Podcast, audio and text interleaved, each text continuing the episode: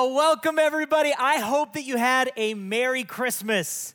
As we get started today, I have a question for you. Did you get what you wanted for Christmas? How many of you guys would say, I got what I wanted for Christmas? Raise your hand real high. Oh, that's great. Now, how many of you guys would say, hey, my family kind of missed it this year? Would you raise your Just kidding. Don't raise your hand. I don't want to see.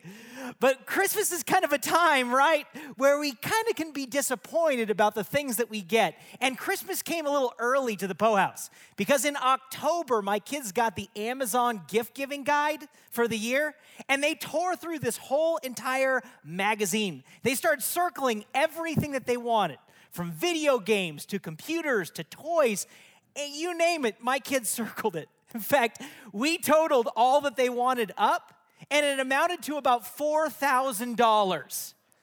So we looked at our kids and said, You might want to send that list to grandma. We'll see if grandma can come through on all those things. And Christmas is a little bit of a, a, mixed bag for me when it comes to presents. Now, when I was a kid, I always wanted toys. In fact, I'd always go over to my grandpa's house every Christmas Eve. And I love sitting with my grandparents and everybody else in my whole family. And I had this aunt who always gave me the same gift. Every year, my aunt would give me socks. Remember? Yeah, one person excited about socks. That's great. But man, I, I, always saw that moment as just kind of weird and a little bit cringy for me. And my brother, I kid you not, this one time, my aunt got us these tube socks, these long white socks with the colors on the end. And my brother John and I took one look at the tube socks and we both laughed out loud that night. We took the socks and we threw them over our shoulder and we went on with our other gifts. And that was me, right? When I was a kid, I was consumed with getting good toys and good gifts. And now that I'm older, I don't know what I want for Christmas. I mean, I have so much already. And my wife would come up to me and she said, Andrew, what do you want this Christmas? And I'm like, I don't know just get me a shirt or, or, or maybe some pants or something else. And I have become a hard guy to buy for. And you might have that same trouble because you don't know how that other person may react. In fact, in preparing for this message, I did some research about how many items are returned from Christmas. And in fact, I found that 34% of people say that they plan on returning an item that they got for Christmas. Now, think about all your hard work and effort navigating the mall or going on Amazon to buy that person the perfect gift. And one out of every three people is just gonna take that gift back. Just buy them a gift card, okay? And not only that, but $95 million worth of goods are actually returned every single year.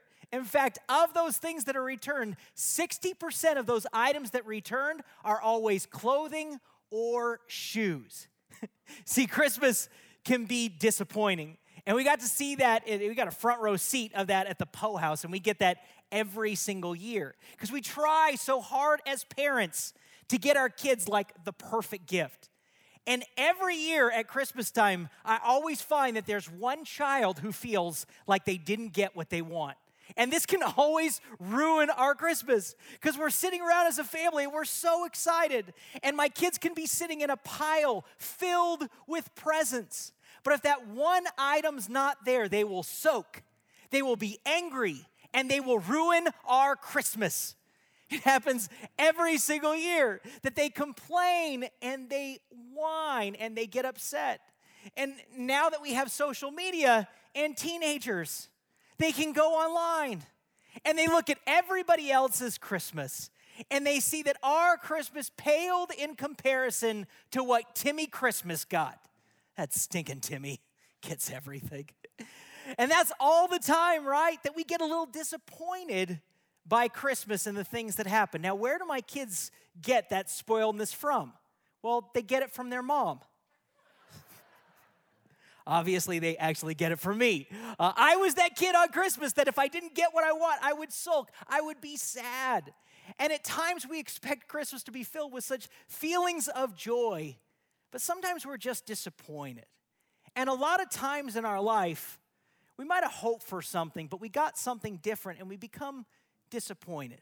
Now, disappointment comes in a lot of different ways, and you might see this in your own life that you get disappointed for a number of different reasons. The first thing that we kind of get disappointed about is when we don't get what we want, right? When we wanted something and we looked forward to it and we didn't get that item, we can be disappointed. It might be that you're in a job and you've been working so hard and you think that you are perfectly in line for a promotion. But all of a sudden, instead of getting promoted, your boss picks their own son or daughter to take the spot that you are working for. You didn't get what you wanted. It might be that you bought a brand new car and you are so excited when you're sitting with that salesperson because you think that you're getting the best deal. But then you go home and you read your financing agreement and you realize that you have lost your shirt in that deal and you're just upset. You didn't get what you wanted. Other times that we're disappointed is when things don't go as you planned it out. You thought you had your plan that was so perfect and it was going so well, but then finances became a little bit more stretched and you weren't able to do that certain thing that you wanted to do. It might be that you had met the man or the woman of your dreams and everything was going so right. At Thanksgiving, everything was perfect. But then Christmas came and everything fell apart in your relationship and you're wondering, man, could all of my plan just be falling apart right in front of my eyes? It might be that you had a person in your life who just let you down, somebody that you counted on to come through for you who didn't come through. It might be on Christmas Day you were traveling with your family and you came into Albuquerque, New Mexico, and you were hoping for an Uber, but there was no Uber to be found in the whole entire city. So you called your best friend and they didn't even pick up the phone. And you were left at the airport by yourself with no way home. We've all been in that moment, right, where we called somebody else in that time of emergency and there was no help to be found. We have all faced disappointment. And if we're honest, folks, this past year in 2020 has been very disappointing. We've had COVID. We have had politics. We have had government unrest. We have had all these different things that have happened to us. We didn't get what we wanted, right? We didn't get that year that we thought it was going to be. Man, when I was looking forward to 2020, I couldn't wait to travel. I couldn't wait to do tons of different things. And then our world completely changed. I became a homeschool teacher, and I'm not good at it. I, I mean, our world just got turned upside down. And here's the interesting thing about all of that none of us could control it. We couldn't control it. We couldn't control this virus. We couldn't control the things that were happening all around us. And so it led us to a place of being disappointed. So, what is it that we can do when we're disappointed? What is it that we can do to navigate through those times where something that you hope for, it just didn't come about? That's why this message is so important today, because today I want to share with you how I believe that you can navigate those hard and difficult times by choosing gratitude and hope. That we have a chance to choose daily a different attitude from being upset and angry and frustrated and whiny like a little kid on Christmas we could choose to be grateful and filled with hope even on the hardest of days. See, make no mistake about it. You and I cannot change our circumstances, but we can change our attitude. You can write that down because that's good, okay? You cannot change your circumstances, but you can change your attitude. You see, the people in the early church knew this very well. In fact, James wrote to the early church in James chapter 1, verse 2, this. And here's what he says Consider it pure joy, my brothers, whenever you face trials of many kinds, because you know that the testing of your faith develops perseverance.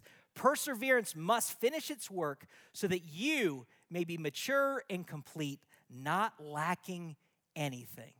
Now, these verses are always so jaw dropping for me because James says to uh, consider it pure joy when you face difficult times. And that's not usually our attitude, right? We don't go, oh man, I'm so happy to suffer right now. This is so great. I can't wait to have a hard day again. But James writes and he says, consider it pure joy when you go through trials. And I sit and I read that and I have a hard time understanding that. And so I did some research on the Greek that's there in these words. And it's very interesting because this word consider it or count it, as we know in another translation, means that you should lead. Like a soldier or like a general leads the people out into battle, you should lead your thoughts into joy. What's he saying? He's saying that we should lead our attitude into something that's different. We should take joy even in the times that are hard, even in the times that are difficult. Now, what's interesting is the early church really latched onto this. They figured this one out. And no matter what their circumstances were, they kept on going. Think about the early church and what they went through. Many of them were disowned by their family. No more going to family gatherings, no more enjoying being together, no more enjoying an inheritance one day. They were completely disowned for being followers of Jesus Christ. Many of them were persecuted. They were taken to the Roman Colosseum and they were fed to wild animals. Some of those Christians were burned alive in Emperor Nero's garden just to illuminate it. They went through terrible persecution. They were taken advantage of as well. Many people saw that they were kind and good and nice to others, and so they just took advantage of their compassion and their mercy on other people. All that while live, living in a world that was unsettled. There were wars, there was famine, there was illness, and there was so much more, and yet they didn't give up. And in fact, you and I are here today and online because those early Christians refused to give up. When it got difficult, they said, you know what? I'm going to count it all joy. I'm going to consider it all joy because I know that something better is coming in the future. You see, they adjusted their attitude. They understood that this is a time and a season for us to grow. You see, you have control of your attitude. I love what that great pastor, Charles Swindoll, said all about attitude. Here's what he says The remarkable thing is that we have a choice every day regarding the attitude we will embrace for that day. We cannot change our past. We cannot change the fact that people will act in a certain way. We cannot change the inevitable. The only thing we can do is play on the one string we have, and that is our attitude. I'm convinced that life is 10% what happens to me and 90% how I react to it. And so it is with you. We are in charge of our attitudes. See, the only thing that you and I can control is our attitude. And daily, we have to choose to have a good attitude. Even in the midst of the hard and difficult times, we have to say, you know what, I'm going to count it all joy because God is producing in me something that's even better. I'm going to hold tightly to Him. So, how is it that you and I can readjust our attitude? Well, I believe that that's a challenge daily. Daily, we have to choose a few different things. The first thing that you and I have to choose is we have to choose to be grateful. We have to choose to be grateful for the things that we have. I love what it says in Colossians chapter 3, verse number 15. It says this Let the peace of Christ rule in your hearts, since you're members of one body and we're called to peace, and be thankful. I love that because where it starts is let the peace of Christ rule in your hearts. And what Paul is trying to say is, man, allow Jesus to rule in your heart. And then when you allow Jesus to take control, he's the one who's going to bring you peace. And then he explains, be thankful. See, we should all be grateful for what we have. I love as a pastor, one of the things that I get to do is I love going on missions trips. And when I was a youth pastor a long, long time ago, I used to take kids down to Mexico.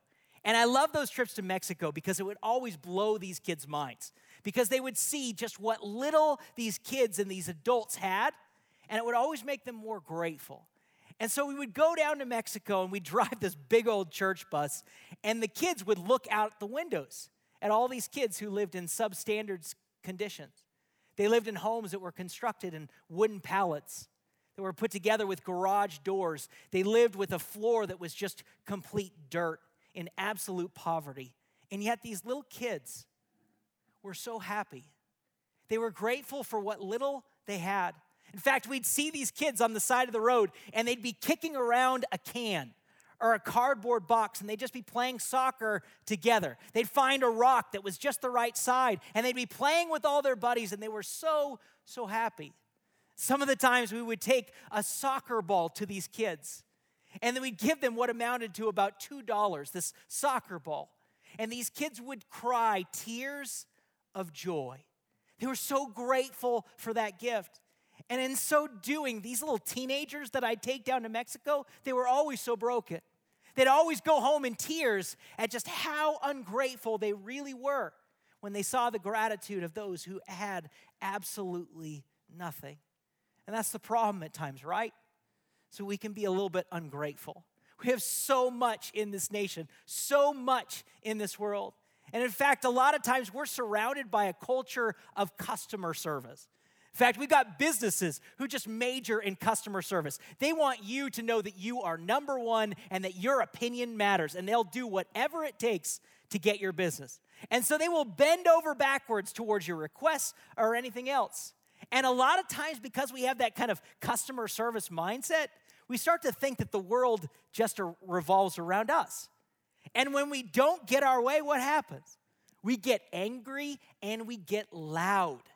Just walk the aisles of any store right now, and you will find this everywhere you go.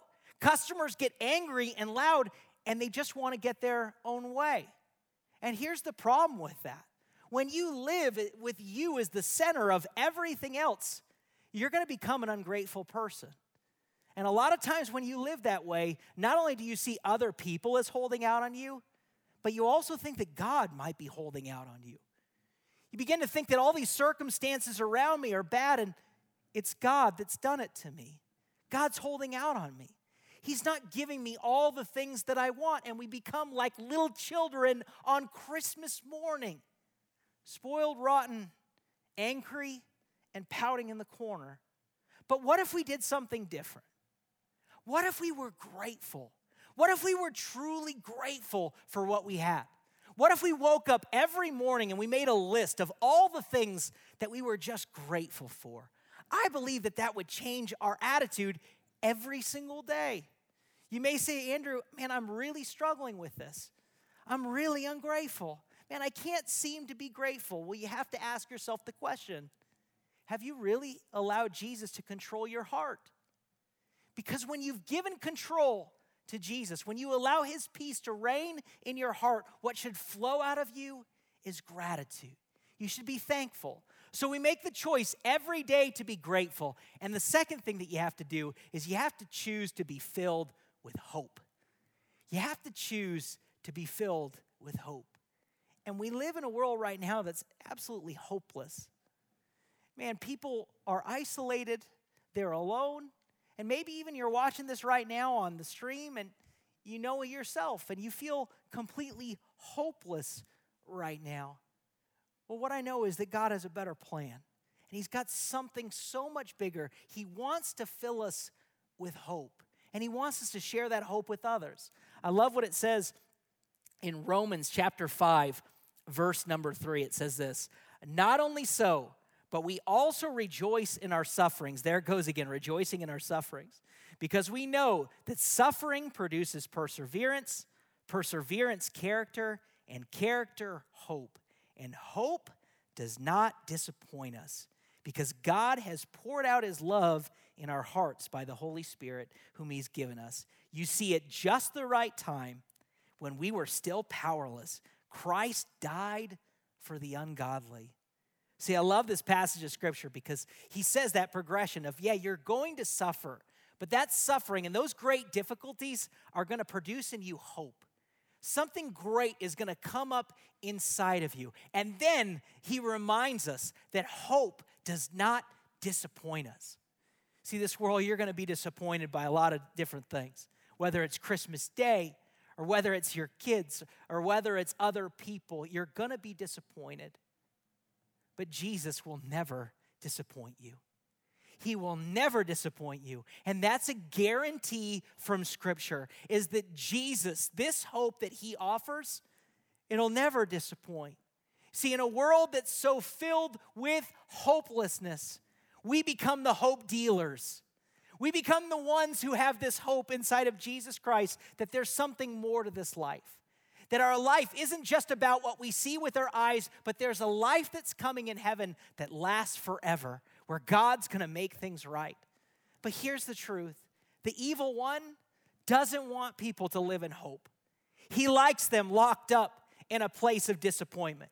He likes them spinning in this place of isolation where they think that there's no way out. He likes to hold us, even as Christians, on the ropes, making us think, man, we're never going to get there.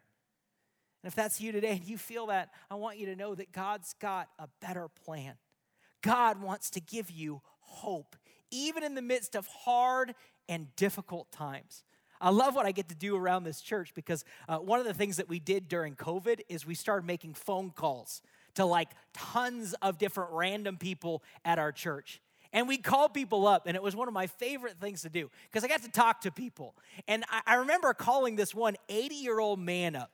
And I remember talking to this guy because this conversation always stands out to me. And so I called him up and made small talk for a little while. And I said to him, How are you weathering this storm? He said, Well, you know, Andrew, we're, we're staying safe, but I want to let you know that my home is not here on this earth. He said, Andrew, my home is in heaven. And so whatever happens, it happens. He said, I have this hope inside of me because of Jesus. You see, his hope wasn't in science, his hope wasn't in our government, his hope wasn't in other people, his hope was in Jesus. And that hope, my friends, will never disappoint you. That hope is what lasts forever. And that's the hope that we've got to hold on to. See, some people think that this world that we live in, it's the end all be all. That's it. This is that one existence that you have. And so they hold on to this existence with every fiber of their very being. But we believe, as followers of Christ, in something more. We believe that there's a life beyond the grave. We believe that one day we're going to be in the presence of God, in the presence of all our loved ones, that will be in heaven, and we look forward to that day. And until that day comes, we have to have hope. We have to continue to go on no matter what may come. And in a few days from now, we're going to leave 2020 behind. Praise Jesus. I cannot wait for that moment. But the hope is that maybe you'd say, you know what? Next year's going to be different. That even in the midst of going through trials and difficulty, maybe 2021 is going to be different. Maybe you say, this is that year that I'm going to do something big for God. This is that year that I'm going to finally get baptized. This is that year that I'm going to join a small group. This is that year that I'm going to step into a ministry and I'm going to do something big for God. This is that year that I'm going to share Jesus Christ with that family member that I know is just so far from God. Maybe you can step into 2021 with this hope that God's going to do something bigger, that God's going to do something better in and through you. And I know that Jesus offers this hope to every single one of us. And I see this all the time as a pastor. In fact, just yesterday on Christmas, uh, I was kind of watching over some of our Christmas Eve services, which were amazing. They were so good this year, all online. Our worship team did an incredible job. And as we were kind of watching those services, we were monitoring some of the texts that came in. And I was like in this like large like place with like my family and everybody else and we were just having a good time and all of a sudden we got this text that came through. Because you always say you can text a pastor or somebody else and they'd be happy to follow up with you. And on Christmas Day, I got this text that I'll never forget from this man. This man texted in and he said, I'm 37 years old and it's Christmas morning and I'm all alone. He said, My wife of 10 years left me for another man. My kids are gone and it's just me. He said, Here I sit looking at my fireplace which used to be hung with stockings, and I am all alone and by myself. He said, For this morning, something crazy happened. I decided to just watch your Christmas services. And something strange happened, and I knew that God was calling me to take a next step. So if there's any pastor that wants to talk to me, I'd be happy to talk. So here I am in like this crowded space with my family all around, and I'm like, I gotta talk to this guy. And I pull out my phone and I'm like, hey, if you're available right now, I, I can talk. And so, sure enough, he's like, I'm available right now. And I called this man up and I had this conversation. He told me a little bit about all the things that were going on. I said, Friend, would you like today to know that you can have the hope of Jesus Christ? And he said, You know what? I'd really like that. And I began to explain to this man how he could become a follower of Jesus. I walked him through those ABCs. And after I was done, I said, Are you ready to receive Jesus Christ as your Lord and Savior? Sure enough, that man prayed that prayer with me on the phone that day. He, got, he had come from a place of being lonely, frustrated, disappointed, to where God poured out his hope into his heart. And that, my friends, is what God can do for you. God can take you from a place of being disappointed. He can take you from a place of being hopeless. He can take you from a place of being hurt for no matter what's happened. And He can flip the script. And that, my friends, is what God wants to do with you today. Maybe you came here today and you've been disappointed. Maybe you're watching this online and this has been a disappointing season. Maybe you say today is the day that I embrace something different. Maybe today is the day that you change your attitude. Instead of seeing all the bad things that are happening, instead, maybe you choose to be grateful for the things that God's given you. Maybe today's that day that you allow your heart to be filled with the hope that Jesus Christ offers every single one of us. My hope and my prayer for all of us is that we would step into 2021 so excited for that. That we would step into 2021 filled with gratitude and hope, believing that God has a bigger plan for every single one of us. Let's pray together. Father, thank you so much for the hope that you offered through your Son, Jesus Christ. Thank you, God, that your hope does not disappoint us. But God, we're filled up with hope that even on the outside, when our circumstances are difficult, where we're struggling with this virus, where we're struggling with uncertainty about our financial future, God, we're struggling in so many different ways. Thank you, God, that you brought hope into this world over 2,000 years ago through a baby born in the manger. And because of that hope, God changes. Help us, God, to flip the script. Help us not to just go through the motions, but God, help us to be different because you came. Help us, God, to embrace an attitude of gratitude. Help us to embrace an attitude that's filled with hope. And God, use us as a light for you in this world. God, we truly live in a hopeless world. They look around and they see this earth and they think that this is it, this is all that we have. But God, you have poured out that hope into our heart. So help us to be the ones who are lights in this world for you. Help us to go out and make a difference. And I pray for the ones right now who have been disappointed this year.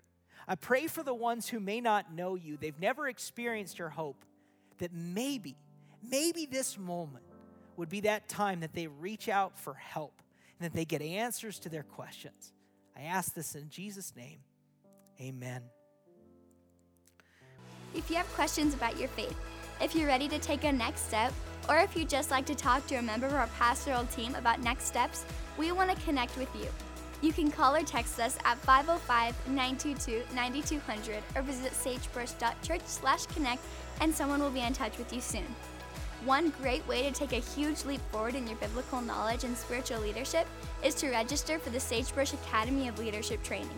Over the course of two semesters, SALT focuses on the eight key components that are designed to help every participant develop as an individual, a minister, and a leader.